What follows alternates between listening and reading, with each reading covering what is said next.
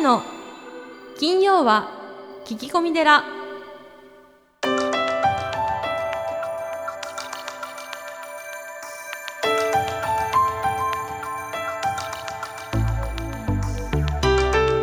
ようこそ架空のテラスタジオにお送りする長谷の金曜は聞き込み寺ナビゲーターの南雲もぐなです。群馬県太田市は随願寺住職であられる長谷さんどうぞよろしくお願いいたします、はい、よろしくお願いします。ポッドキャストネームもみあげくんからのお便りです。長谷さんこんにちは。はい、こんにちは。え昨年は心と体を壊してしまいえ今年からは実家から通える距離で仕事場を変えてもらうことになりました。一度壊れた心と体はなかなか良くならず不安な毎日です。こんな私に何かお言葉をいただけたら嬉しいです。ということですね、うん、うん、これははい。どうですか、南雲もぐら君。ね。えまあだけどやっぱ無理が一番良くないと思いますね、うん。実際体もちょっと心も壊されたということなので、まあ、壊れたっていう表現をされているのでやっぱり直していくっていう方向が一番大事ですよね。うん、だからやっぱり無理をしないという意味ではやっぱりその実家から通える距離で少しずつこうなんかね元の、ね、元気って元の気に戻るっていうじゃないですか。うん、うん、だからなんか戻していくっていう作業を作業っていうか意識を持っていくといいのかもしれないですね。そうですうね。ん。あのー、大体人がこう、まあ、精神的にも肉体的にも、ええ。ー病気になるときってやっぱストレスですよね。えあやっぱり8割以上がストレスって、まあそうですよね、えー言われているので、はい。これはやっぱりストレスを軽減する？そうですね。で、多分ですね、このあのもみあげくんは、うん。すごいあの自分でいろんなこう足かせ作っちゃってるんじゃないかなって思うんですよね。足かせ。ええええ。まあルールというか、うん、ええ。あの多分すごく真面目でうん。あの一生懸命やる方なんじゃないかなってはい、思うんですよね。え。でこう人間ってこう自分でいろいろなこうルールを作っていって、それにこう縛られちゃう時ってあるじゃないですか。えでこれに自分で潰されてしまうってえいうか。んなるほど。ええ。だからそういったものをこう一回外した方がいいですよね。足かせを外す、ええ。うん、あのーまあ簡単に言うと嫌なことはしない、うん、なるほど。うん。あのーストレスって嫌なことじゃないですか、そうですね、ええ。それをこう無理にやってるからうん、溜まっちゃうんで、そっかじゃあなるべく嫌なことをす一つずつでもこう外していくっていう意識を持っていった方がいいってことですね。そうですねだからその仕事が自分の性に合ってないのかもしれないし、うん必ずしも仕事が自分の好きなものじゃないかもしれないけどそうですね。ええでもなるべくこれを、まあ、病気になったりね、うんしてもなんか本末転倒じゃないですか。まあそうですね。まあ逆に体調が壊れることによってそうやって教えてくれてるかもしれないですよね。そうそうそうサインだと思えば、はい。あの変えるいいチャンス、そうですね。うん、だから、確かにいいチャンスですね。うん、やりたくないことはやらないうんでやっぱり楽した方がいいですよね、あ楽をする。うんうんまあ、無理をしない楽をするそういいと思います。無理をしない。でやっぱりその自分の何ですかねこう理想の一日みたいなものをこうイメージしていただいて、であのストレスのないうん。うん生活を送れると一番いいですよね。でやっぱこう元気になってきたら、あのいろいろなこう目標とかうん。うん元気になってきたらですね、うん。立てて、うん。あの一歩一歩進むとうん。いいと思いますね。よく言われてるのはその笑いがねストレスをこう軽減させるっていうことはもう医学的に出てるらしいので、うんあのノーマン・カズンズっていう方がですね、ええ笑うことによってエンドルフィンが脳内に分泌されてはい。その鎮静効果とうん免疫効果が活性化するって言われてるんですよ。笑いですか。うんうんだからそのお笑い、あうん、そういったものをたくさん見たり聞いたりあ。はい。まあ、自分で笑ったりうん。ということで活性化していくし、そうですね。実際そのお笑いとかじゃなくてもなんかこう自分の身近なとこでもなんか自分が楽しいと思えることをこそうう見つけていく気持ちみたいなのって大事ですよね。そうですね、うん。はい、それでこう毎日が過ごせれば、うん。どんどん改善していくんじゃないかな。素晴らしいですね。うん、あのねね。最後に、うん。えー老子がね、老子。はい、老子。老子さんがこういうことを言ってます、沈んだ気持ちで生きている人はうん。過去に生きている。不安を抱えて生きている人は未来に生きている。うん平和な気持ちで生きている人はうん。現在に生きている、あうんだから過去とか未来にですね。あまり、ー左右されうん、すぎない、左右されない方がうん、いいですね、やっぱり今なんですね、ん。ぜひはい。そのように、あありがとうございます。はい、ということで、ハスさん、今月のゲストですね、これもまた勉強になりますね。うん。えー今月のゲストは、風水師株式会社ベストフォーチュン代表の山田幸福さんですね。えーそれでは、ハスさん、今日もスタンバイの方よろしくお願いします。はい、よろしくお願いします。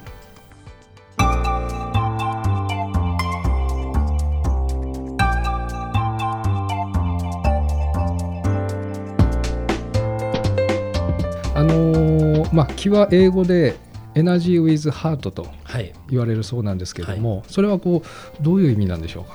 これは直訳しますと心を持ったエネルギーという、はいまあ考え方ではあるんですね。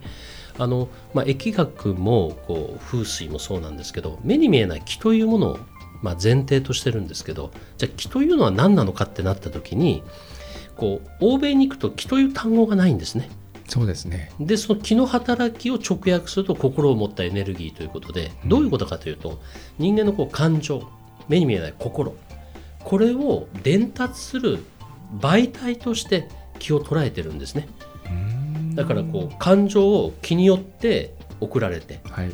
相手側も気によってその感情を受け止めることができると。うん。その感情の媒介体という意味での気というものがあるんですね。で最近ですと、えースター・ウォーズ」という映画の中で、はい。あのホースって出てくるんですね。ホースの力とか、はいはい。あのホースでこう剣出したりとかするってあのホースが気のことで。うん。これはもうこの気に気持ちこの感情に反応してこう剣ができて、まあ、もうちょっと科学的に言うと量子力学の世界でしょうかこの思いがこう具現化すると。あそういう意味でのエナジー・ウィズ・ハートでいいのかなというふうに捉えてまあいるんですね。だから言葉にやはり気が込められるのでこの感情がそのまま相手に伝わってしまいますから、うん。まあ、言葉もすごくまあ大事だという捉え方が、まあ、そこから生まれてまあいるんだと思うんですね。そうですよね、はい。やっぱりこう手紙または音声でもきちっとこう、その人に会って、うん。こうやって相対してお話を聞くとその先生の持っている気っていうものをやっぱ感じますよね。そうですね。こうすごくはい。そこはあの感じます私も。あーこれを高めていくのが風水なんですね。そうですね。高めて清めていくような。清めていく。はいイメージがあるかなと木っていうのはあの2種類あってやっぱり、はい。い、いものと悪いものがどうしてもあるものですからはい、いかにその悪い気をえこう落としていくかっていうのがすごく大事な、まあ、側面ではあるものですから良い気を補完する。それを自然から良い気を取り入れるっていうあの考え方にはなっています。うん。あのーまあ、ちょっと聞いてみたいんですけども、まあ、あの悪い気を排除して、はい。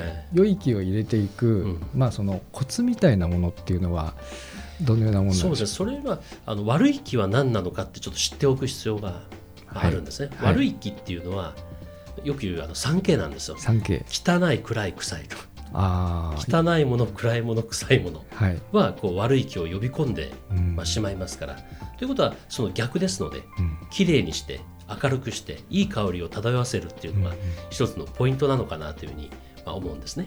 うん。であの言葉は先ほど言葉で言うと、はい。やはり、まあ、月並みですけど前向きな言葉はやっぱり良い気を発しますけど、まあ、ネガティブな後ろ向きな言葉はやっぱり悪い気を発するという、まあ、考え方が、まあ、そこにあります。相手のことを思う気持ちの方が良い気を生むしうん。自分のことを思う気っていうのは悪い気を実は発してしまう。っていうところを知っておくとその精査が、まあ、できるようになるのかなというふうに思います。なるほど、はい。僕なんかこう永平寺でですね、はい。朝3時起きして 座禅をして、はい。で掃除をして、はいあのまあ、おかゆとごま塩を食べて、うん。でまたサムをしてでまたお経を読んで掃除をしてって、はい。もう一日に何度も掃除をするんですけども、やっぱりこうお参り来る方も、まあ、掃除をしてる自分自身もなんかこう清らかでうん気持ちよくなりますよね。はい。でやっぱりこううまくいってる社長さんうん。大体お話聞くとまあ儲からなかったら掃除しろみたいなですね。そうですね。やっぱりありますよね。ありますね。はい、はい。そう思います。はい。ああなるほど。特にあのお経独経っていうんですか？お経、はい。お経自体は本当にこの世の中の幸せを願って残した言葉ですからうん。その愛幸せを願った言葉ですよねお経っていうのは、そうですね。それをこう読んだり発するっていうこと自体もこう良い気を集めたりうんその場の気を整えることがまあできるので、まあ、そういう意味でもそういうことがあるのかなというふうに思っております。お経が場の気を清めるんですか？はい、発するこの言葉自体がもうはいそこに良い思いが込められたはい。まあ言葉ですからええ当然こう清めてええまあいけるんだなというのはあのとても感じます。なるほど。まあその男神と様のお幸せとか、はまあ一緒に働く方たちのお安寧とかですね、世界の平和みたいなことをまあさまざまな宗教はがこう祈ってるわけですけれども、もうすべてがそうだということですね。そう思います。はい。で私はあのこうまあそこプロフィールにもありましたように、はい。まあ中高時代から宗教オタクでしたので、ね。いろんなこう宗教の教会とかはい。よく行ってたんですけど、え。やっぱり賛美歌であったりとかはい。いうのもやはり人々の幸せを願ってるので、うん。やっぱりその心地よい空間をこう作っていくっていうのはすごくこう感じるんですね、うん。やっぱり。あそそういうのもあるしこう、まあ、いろんな宗教はあってもこうアイデンティティは同じだと思ってるので、まあ、世界平和を願ってのいろんなこう祭祀であるとか言葉であるとかメッセージであるとかそういうのは共通してるなっていうのを感じます。中にはちょっと危ないところもあるでしょうけど。はい。はいまあ、本堂のその仏具なんかを見てるとですね、まあ、ろうそくは火ですし、お線香はこう匂いですし、はい、あとはそのお経や鐘というのは耳うん。ですし、はい。まあ、五感に訴えてこう、まあ、とてもいい気分に、うん、なるようにそですね。はい。まあ、僕らはこうお坊さんやってると毎朝お経を読むとすごくいい気分でスタートできるっていうのは感じますよね。そうですね、はい、そこかなと思っております。風水的に解釈するとですね、あ。の恐縮ですけど、あーありがとうございます。あの先ほど面白いことを伺いまして、そのまあ疫学というのは変わるということで、変わらないものと変わるものがあって、昔はその北西にうん。トイレを、うん。お作るとそのあまり良くないとはいはい、いうことが言われていたけれども、今は違うんだっていうお話をそうですね、はい。はいお聞きしましたけども、はい。これはどういうことなんでしょこれはですね、あのまあ風水自体ははい。時代とともにやっぱ進化してるんですね。う。え。変わらない部分ではこの宇宙の法則とか根幹は変わらないんですけど、ええ。やはりこう生活様式とか建材とか建物ってどんどん変わってえはい。まあ、来てると思うんですけど、はい。まあ、一番わかりやすいのはその北に真北にトイレを作ると子供ができないというふうなうん考え方があったんですけどこれは、まあ、大正時代に体系化されていてそのトイレがまだ外にあった頃家の外にありましたありから、ましたね。で真北にトイレで外ですから、そこでお尻出したら当然あの体が冷えるわけですよね。そうですね。そうなるとこう子供ができにくいはい冷え性になってしまうということで意味嫌われていて、うんですから昔言われたことがその理にかなっていたのは間違いないんですね。それを否定するわけではなくて、ただ今時代とともに変化してますから、はい。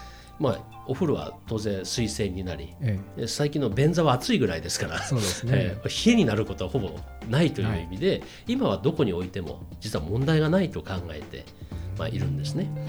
例えばあの北東というのを鬼門とされていてここもあの、昔はこう水場を作ってはいけない。お風呂とかはダメだと言われていたのも北東っていうのはこう朝日しか当たらなくてですね。そうですね。その後ずっと寒い場所なのでそこで昔のかまどとかあの脱衣所が寒いお風呂でしたよね。こう体洗うのも修行みたいな感じで。あのよっぽど温ま温まらないとええええ。体洗えなかったような頃でしたから、うん。当然ヒートショックで体に悪かったというところで意味嫌っていたんですけど今は全然あの問題ありません、まあ、その証拠がですねうちのあの静岡の実家は真北にトイレなんですけど子供ボコボコ生まれてるんですよ。ボコボコって言ってるのがあるんですか。あの生まれてますしはい。あの鬼門に台所がありますけれども、ええ。みんなピンピン頑張っておりますのであ。の証明できるかなとは思ってるんですけど、まあ使い方っていうことですね。その通りですね。疫はい学を風水をどう取り入れるか。毎日の生活によいい方に取り入れるかっていうことです。ね。はあ、なるほど。いや勉強になりますね。あの風水五行というのがはい、ありまして、は木火ですかね、はい、火ですね。火ですね。えー土ど金水はい。についてちょっと教えていただけますか？はい。はいあの先ほど、まあ、風水とは目に見えない木というはいものが前提にあるんですけど木の種類がその5種類あると考えられていてえ木火土金水この5つのエネルギーから成り立っていてそれぞれ陰陽があるものですからプラスの木マイナスの木実際は全部で10種類あるんですけどはいそのエネルギー気の基本となるのがその5種類と考えていただいてよろしいかと思うんですね。その5種類を全てこう監督多分身につけるとかこう自然界から取り入れることでバランスが整うという考え方がまああるということなんですね。なるほどちょうどあの私は2月生まれで、はい。えー、と季節の属性が木。で開運する属性が土になるんですけれども、確かにあの木とか石が好きなんですよね。当たってるなと思ったんでこれはあのどういう関係性あのまあ先生の図になると、はい。まあ、両隣があのご縁のあるはい。っていう形になるんですか？実はですね、はい。この5つの木というのは、まあ、ぜ全部必要なんですね。全部必要なんでただすね。関係性としてあの5タイプあってえ例えば自分がこうエネルギーを与えないといけないーはい。存在。次に自分がある程度コントロールしないといけないエネルギー。はい。あとは逆にコントロールされないといけないエネルギー。で自分を助けてもらわないといけないエネルギー。うん。そして自分と同じエネルギーということで実は人間関係とかエネルギーの関係性が5通りあるっていうことを言ってるんですね。確かに助けてもらう人は必要だしこれは一番有利とは思うんですけどそれだけでもダメなんですね。もらうだけばかりじゃダメなので与えないといけないと。ある時は自分が制御してあげないといけないけど自分も制御されないといけない。はあ自分と同じ立場なのも必要だよっていうことではい。実は人間関係とかエネルギーのバランスとしてこう5タイプ5つの関係性を作ることで人は安定するっていうことを言ってるんですね。先ほどの例えば木一つ取ってみてもはい。木が育つためには当然水からエネルギーを得て火をつけて燃やすこともできますけど土がなければ土から養分を吸い取らないと育つこともできない。そうですね。火は太陽からエネルギーももらわないといけないので。はい。でそうやって育ったものは金といってこうノコギリで切られてこそ溶剤になるっていうか人の役に立つことができると。確かに。だから切られることも必要なんだよっていうことの教えなんですね。はだから一見はい。人間関係でこう相性が合わない人もいるかもしれないけど実はその人も自分の成長のために必要だっていうことを教えてるんですよね常に勝てる相手も必要だけどこいつにはかなわないなっていう人を一人作っておいた方がバランスが取れるという意味合いもあってですね。これをまあ5行でいうとこの、まあ、これも中庸でえやはり全ての関係性は成長のために必要なんだという教えが実は根底にあるんですね。だからちょっといい1ポイントだけ見ていくと何かその単なる相性いい悪いみたいなはいこう吉祥の論理なんですけどうん。実はもうちょっと深くて全部必要だっていうのが実は根底にある。あじゃあ私の場合はその木と土だけじゃなくて全部必要なんですね。本来は全部必要だということなんですね。ただ自分と同じ波長という意味ではこう木なのではい。この春は木のこう装いといってそういう意味では木が必要であることも確かではあるし土のエネルギーを得るのは。これどちらかというとえ得る関係っていうんでしょう。はいはい。あ得る関係では必要だという意味なんですけど、はいはい。でもそれだけでは人は成長できないのでえええ他も持たないとダメだよっていうのが、まあ、実際なところなんですけど。え要するにこれはあれですかこうまあ全ての人とうまくやっていくということなんですかね。はいそういうことです。はあ。だから相性という観点で言うと、はいはい。いい悪いではなくてうん。関係性を言ってるだけなんですね。うーん関係性に善悪は吉凶はないのでどういう関係性かを知っておいて関わっていくっていうことが大事だと考えています。例えばこれはあれですかこう実際、えー生活にあの取り入れるとしたら、まあ、家族の関係性はい。を全部こう誕生日で当てはめてみたりあと社員の関係性を当てはめてみたりして自分との関係がどうなってるか分かった上で接すればはい。もっとあのやりやすい。そういうことですね。はい。っていうことですかね。はい。やっぱりこうまあまあ、いろんな企業を見させてもらってもはい。どんな大企業でも小さな零細企業でも行き着くところは1対1の人間関係なんですね。1対1の人間関係をいかに構築するかが大きなビジネスにもつながるし家族においてもですね結局まあ組織ではあるんだけど1対1の人間関係をよりよく構築していかないといけない、その上ではどういう関係性なのか同じタイプなのか助けてくれる相手なのか自分が助けないといけないのかまた自分がコントロールしないといけない相手なのかコントロールされた方がいい関係なのかこれを知った上で付き合っていくっていうのは極めて重要なことと、まあ、考えて、まあ、いるんですね。なるほど、それでこう先生はこう 大企業にコンサルに入られてそうですね。その企業内の人間関係をまあ風通しを良くするというそうですね。はい。はあそこを知っとくとこう雇用もうまくいくし、こうはい人材教育っていう点でもええすごく役に立っていただいてるかなとは思っております。ああやはりその3000年4000年の積み重ねですもんねそうですね。はい。ああなるほどありがとうございますずずず随願寺随願寺にまつわる最新情報をずずずっとクローズアップしてまいります。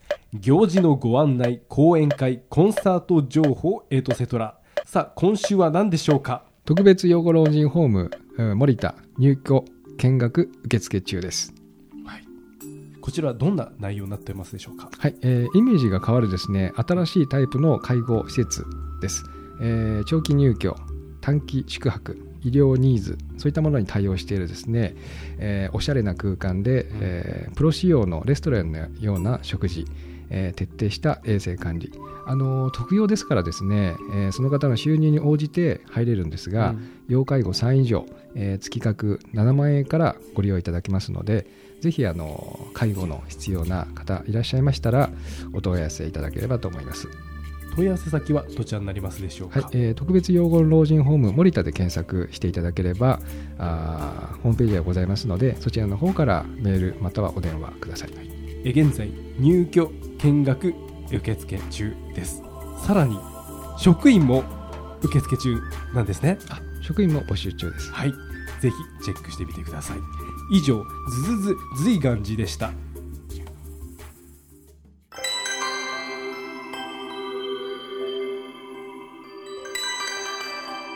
長谷の金曜は聞き込み寺。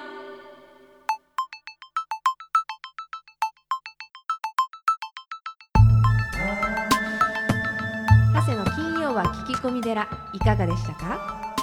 この番組ではリスナーの皆様からお悩み相談メールを募集しています。メッセージは随願寺のホームページからお悩み相談メニューをクリックしてください。お便りを採用された方には長谷の著書お坊さんが教える悟り入門をもれなくプレゼントまた講演会法話会のご依頼もこちらから www. 随願寺 .com www. 随願寺 .com これまでの講演会ライブの模様もホームページから有料でダウンロードできますのでぜひチェックしてみてくださいね。それではまた次回も未知なるテラスタジオでお会いしましょう。